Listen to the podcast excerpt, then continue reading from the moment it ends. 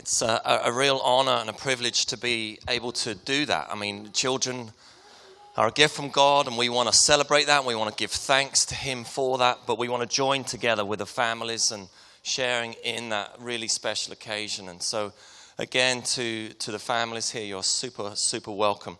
I want to take some time this morning just to kind of talk about names, uh, because I love it that every time we dedicate a child here in the church, that Chantel takes some time out during a week preparing for this occasion, that she takes some time to actually ponder and consider the very words or the very names that the parents uh, and ultimately God has named those individual uh, child. And so it's so important because names are so, so important to us. Uh, when Sam, our eldest, was born, he didn't have a name for about three days. Uh, truth be told, we, we were just convinced he was going to be a girl. And uh, we, we hadn't had the scan to kind of tell us that. But um, we, we just, in both of our minds, as we were preparing to, for parenthood for the first time, we just thought, it's going to be a girl, it's going to be a girl. So we had a girl's name lined up. And uh, and thankfully, I mean, Sam wouldn't really, Sam wouldn't really suit the name Liberty, really, would he? So... Um, So he came, and we were like, oh my goodness, what do we do with that? We kind of had some ideas. We thought of Jasper, and you're all thinking, thank goodness they didn't call him Jasper. And um, we thought of Owen, but he came later. He was he's our second born, and he just didn't seem to be an Owen. And it was through through his uncle Peter who kind of was suggesting, literally, like we're in hospital, Chantel's in hospital, so going, what are we going to call the lad? I was still at school, I was still teaching each day and coming into school, and all the kids are asking me, well, sir, well, sir, uh, what, what are you going to call him? What are you going to call him? I'm going, we still don't know yet. And they're all going, call him Jack, sir, call him Jack, Jack Daniels. Yeah. These are first years. I'm thinking, how do you know? And uh, so we, we called him Sam Peter in, in, in honor of his uncle as well. Um, you know, names are powerful things, aren't they? They define us. And I am sure that some of us here, we have been misnamed within our lifetime. We've been called the wrong thing. For example, when I was at school, so, uh, I had a teacher, a maths teacher, used to call me Daniel. I was like, my name's Paul Daniels. You know, get it right. Look in your register. And... Um, And that was that. And I know that for some people, you, your name gets mispronounced. I, I had a lesson uh, just on Friday with, uh, I've got to get this super right here, Milen. Milen is over, no, Malcolm's still shaking his head. How do you say it? Speak it loudly. That's how you pronounce it. And for ages, I've been mispronouncing it. I thought it was Milen. As in, I just kept thinking, every time I thought, I thought, it's Elaine with a me at the beginning. That's that's how I remember that. So for years I've been calling you about, according to you, you've been called uh, Milan, um, uh, Melanie, and uh, Milen as well have been kind of things. So uh, it's a good job that she was married a bloke called uh, um, McDowell, wasn't it? So, uh, which in my accent is pronounced McDowell. And if you, any of you watch the golf, you, you'll have heard the commentators, Graham McDowell.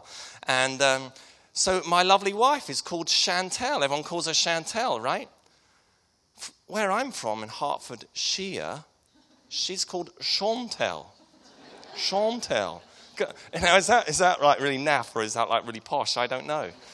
But, you know, we, we, we are mispronounced. And the, the reason is when you're on the receiving end of whatever that might be, it kind of jars in you. And the simple reason is because it's about identity. Identity. And I heard this teaching at the National Leaders Conference um, back in January, and I thought it was so good that I've ripped off most of it, if I'm totally honest with you. So if Greg Thompson, who's this American dude who's a brilliant communicator, if for some strange reason he's listening to this online, um, this is yours, mate, and uh, the copyright issue's been cleared up right there, and royalties are on their way in heaven. So if you have your Bible, uh, turn to chapter to John. Uh, we're in chapter twenty. If you don't have one, uh, the words will hopefully come up on the screen behind me. We're starting in verse eleven. So we're John twenty, verse eleven. This is the story uh, of the resurrection. This is where this is the, the Sunday has come, and Mary has gone to the tomb where Jesus has been laid. And um, this is the encounter that we read. Now, Mary stood outside the tomb crying. As she wept, she bent over to look into the tomb and saw two angels in white seated where Jesus' body had been laid, one at the head, one at the foot. They asked her, "Woman, why are you crying?" "They have taken my Lord away," she said, "and I don't know where they have put him." At this, she turned around and saw Jesus standing there, but she didn't realize that it was Jesus. He asked her, "Woman, why are you crying? Who is it you are looking for?" Thinking he was the gardener, she said, "Sir, if you have carried him away, tell me where you have put him, and I will get him." Jesus said to her, "Mary." She turned towards him, cried out in Aramaic, "Rabboni," which means teacher. Jesus said, "Do not hold on to me, for I have not yet ascended to the Father. Go instead to my brothers and tell them, I am ascending to my Father and your Father, to my God and your God." Mary Magdalene went to the disciples with the news, "I have seen the Lord," and she told them that he had said these things to her. We live in uh, a culture, a society, Uh, where mankind is experiencing an enormous identity crisis.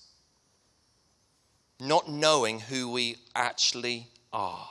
And we have a generation of people struggling to kind of find themselves and make sense within the world, to actually figure out who they actually are. And this is right across all generations, all kind of ages, but there are a couple in particular. One are our young people. Now, young people growing up and becoming adults, finding their way in society, finding their way in life, trying to make some sense of it all and trying to see where they fit in. But often, this identity crisis comes to those of us in our thirties and forties. You may well have heard uh, things like uh, having a midlife crisis. And uh, there are some of us who resort to um, dressing up in lycra and buying bikes and cycling them on the streets. I know what some of you are thinking. Some of you uh, wives are thinking, thank goodness my, my husband didn't do that. Thank goodness that he bought the soft top car or the, uh, or the motorbike uh, to, uh, to express that. I can nearly hear it at lunchtime today, you know, the, the, the conversation. They're thinking, yes, dear, yes, dear, you can go to the Northwest this summer. Yes, you can. Just don't buy Lycra. Just don't go, do that. We read in this gospel account of John where Mary Magdalene, she's visited the tomb. And at first, by the angel, she's misnamed woman. She's called woman. And then just immediately after it, she turns to Jesus and she doesn't recognize it, that it's Jesus. And again, she is referred to or misnamed as woman. But as she realizes it, as she engages in conversation with Jesus, Jesus rightly names her Mary. And there's a seismic shift. There's a massive transition between being named woman and being named Mary. And the first thing we want to look at here is that we are unnamed or misnamed by sin. God has always been around the business of naming things, right from the very beginning in creation. When he created different things, he then named it. And so the light is named as day.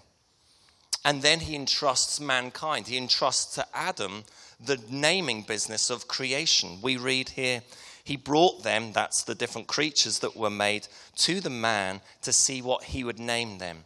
And whatever the man called each living creature, that was his name. God has been about the business of naming since the very, very beginning. And we must understand this as we unpack this together, that naming and identity are very, very closely linked. But it's sin that messes things up.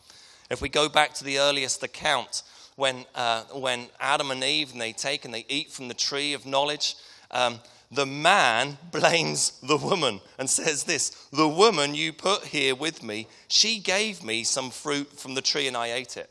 It's like, she made me do it.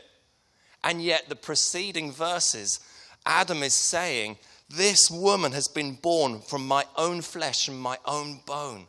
She's come from my body, and recognizes and gives her dignity and the identity that she deserves. And yet the next minute when they've fallen foul and they've made the mistake, she's referred to and she's named as the woman. The woman. She's misnamed because of sin. Jesus fell foul of being misnamed. He was branded a liar, a drunkard, a heretic, a blasphemer, a criminal, and posted on top of the cross was misnamed the King of the Jews. Mary had been given a new name, or not been given a new name. She had been named correctly by Jesus. She is the most talked about woman in the Gospels outside of uh, Mary, the mother of Jesus.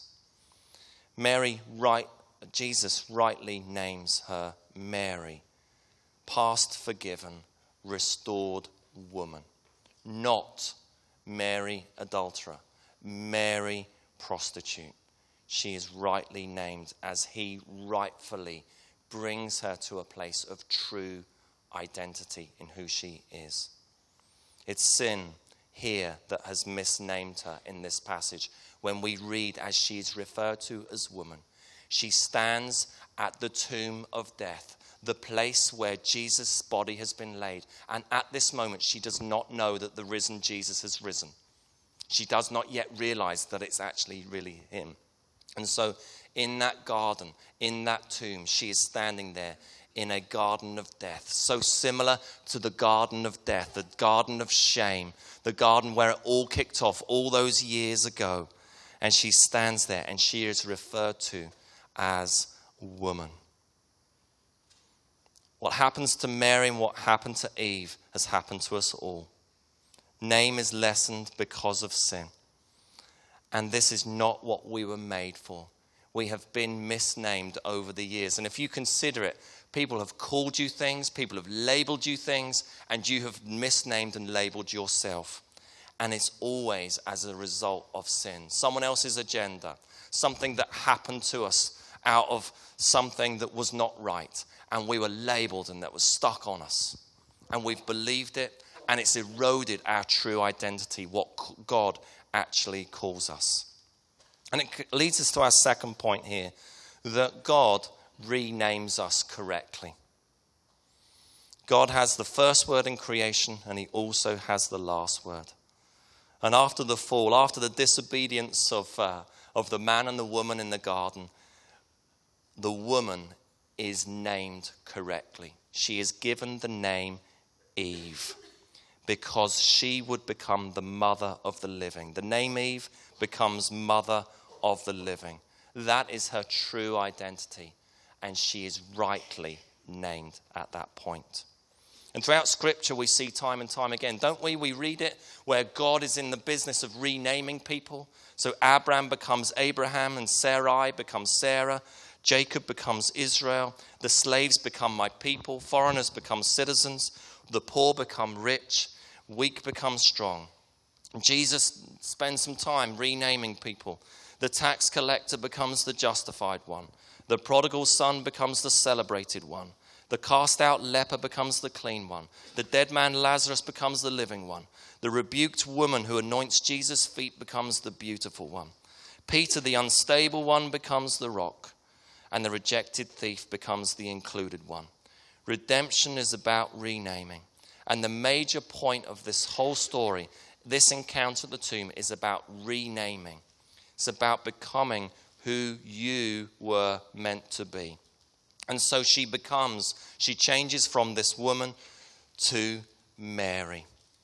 Mary, the one who was cured, the one who was forgiven, the one who was helped, the one who followed, the one who kept watch, the one who cared, and the one whose faithfulness was rewarded.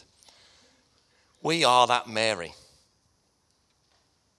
because Christ has risen and his identity his, uh, restores our identity. In that moment, God does for Mary, he does for us all.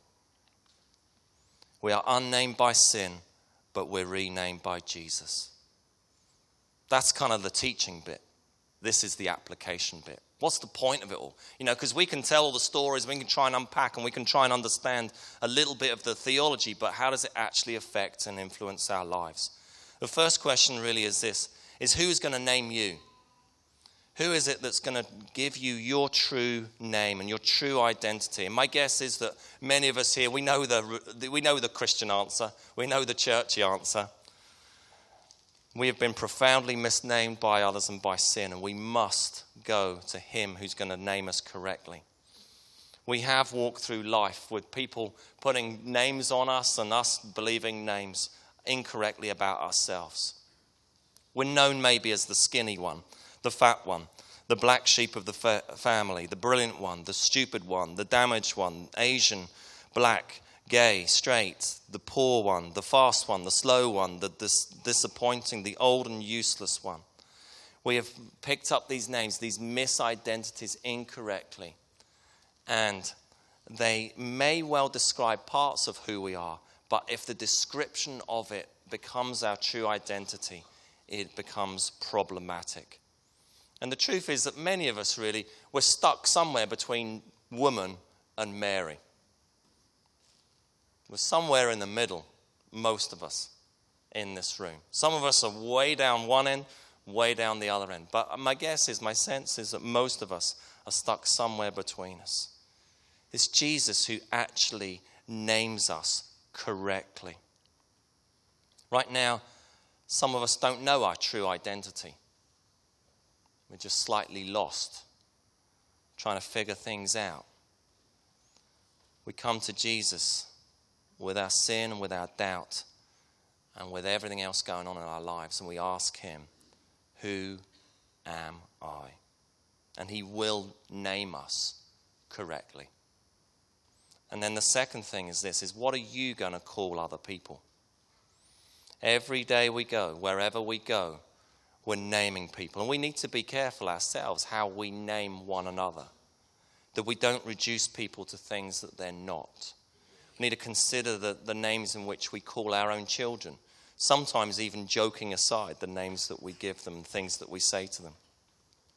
We need to consider the names that we have called people in the past. And then we need to consider, what does Jesus call them?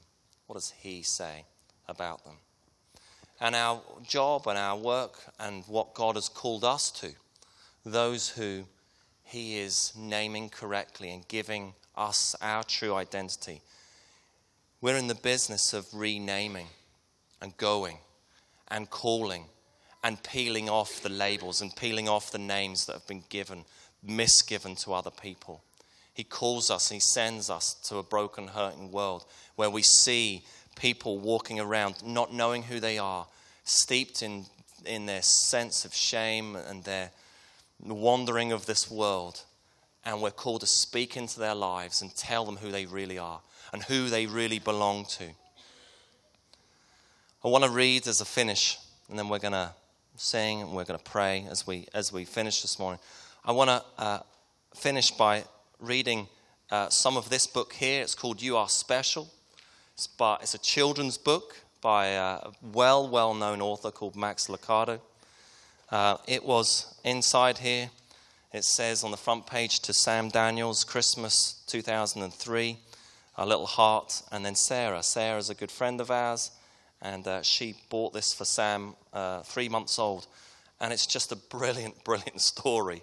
And I'm going to paraphrase it and read bits from it because it says everything that I'm trying to say here. So I'll do my best.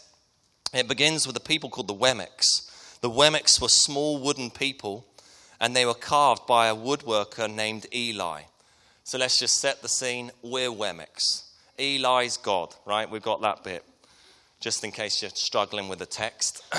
um, and each Wemmick was different. Look around you. Uh, some had big noses. Others had large eyes. Some were tall. Some were short. And so on and so on. And each Wemmick was given a box of two sets of stickers. You've got gold stickers, gold star stickers, and you've got r- uh, grey round dot stickers. And the Wemmicks would go about sticking stickers on each other. And so the, the attractive-looking wooden Wemmick creatures were given gold stars. The ones with dodgy paintwork or a little bit of scuffing of the wood got grey dots. The, the, the, the, the talented uh, Wemmick people that could sing and could dance and could run really fast, they got the gold stars, and uh, those that weren't so good at all those different things that mattered in the Wemmick world life got the grey dots. And there was once upon a time a sad little Wemmick called Punchinello, and he was one of these um, Wemmick people that got loads and loads of grey dots, that tried really hard in life, but it didn't seem to matter. Whatever he did or whoever he was, he just got lots of grey dots from the Wemmick people. Until one day when he meets the lovely Lucia. Lucia's, uh, uh, uh, I was going to say a nice-looking Wemmick. That's a bit strange. Anyway, um, so she, she, she is probably in the Wemmick world deserving of gold stars, but she doesn't have those. That they fall off her. Nothing can stick to Lucia. And Punchinello meets her, and Lucia has a profound experience in the life of Punchinello, a profound one. And he says to her, how come you've got no stickers on you, no stars and no dots? And she says, it's simple, it's easy.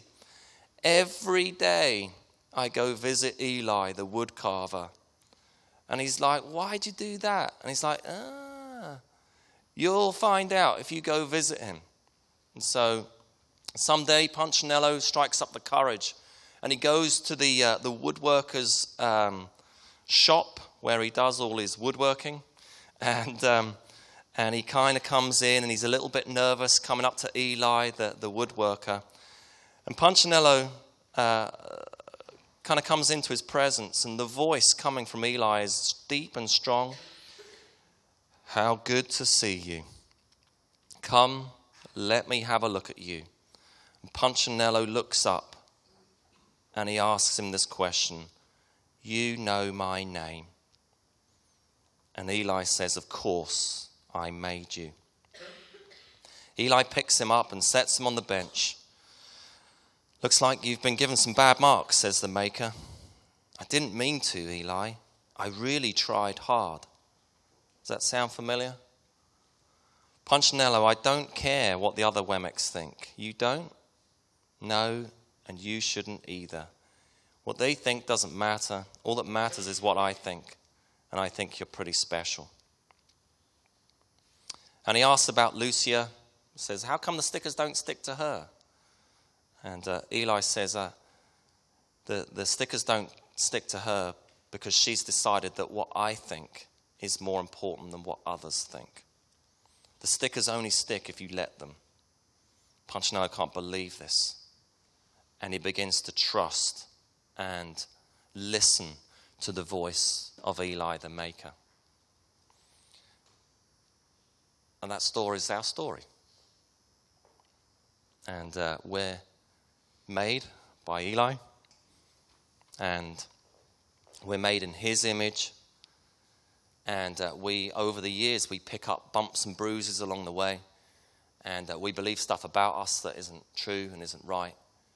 And things are said about us that isn't true and isn't right. And we must come to him because he renames us. And names us correctly. The words that were given to our two children this morning. It's the word of the Lord. It's true. It's right. It's, it's trustworthy. That's who they are. And we must dial in. We must go before Eli and ask him, who am I? And let him speak to you. And listen to his voice and what he says about us. Amen.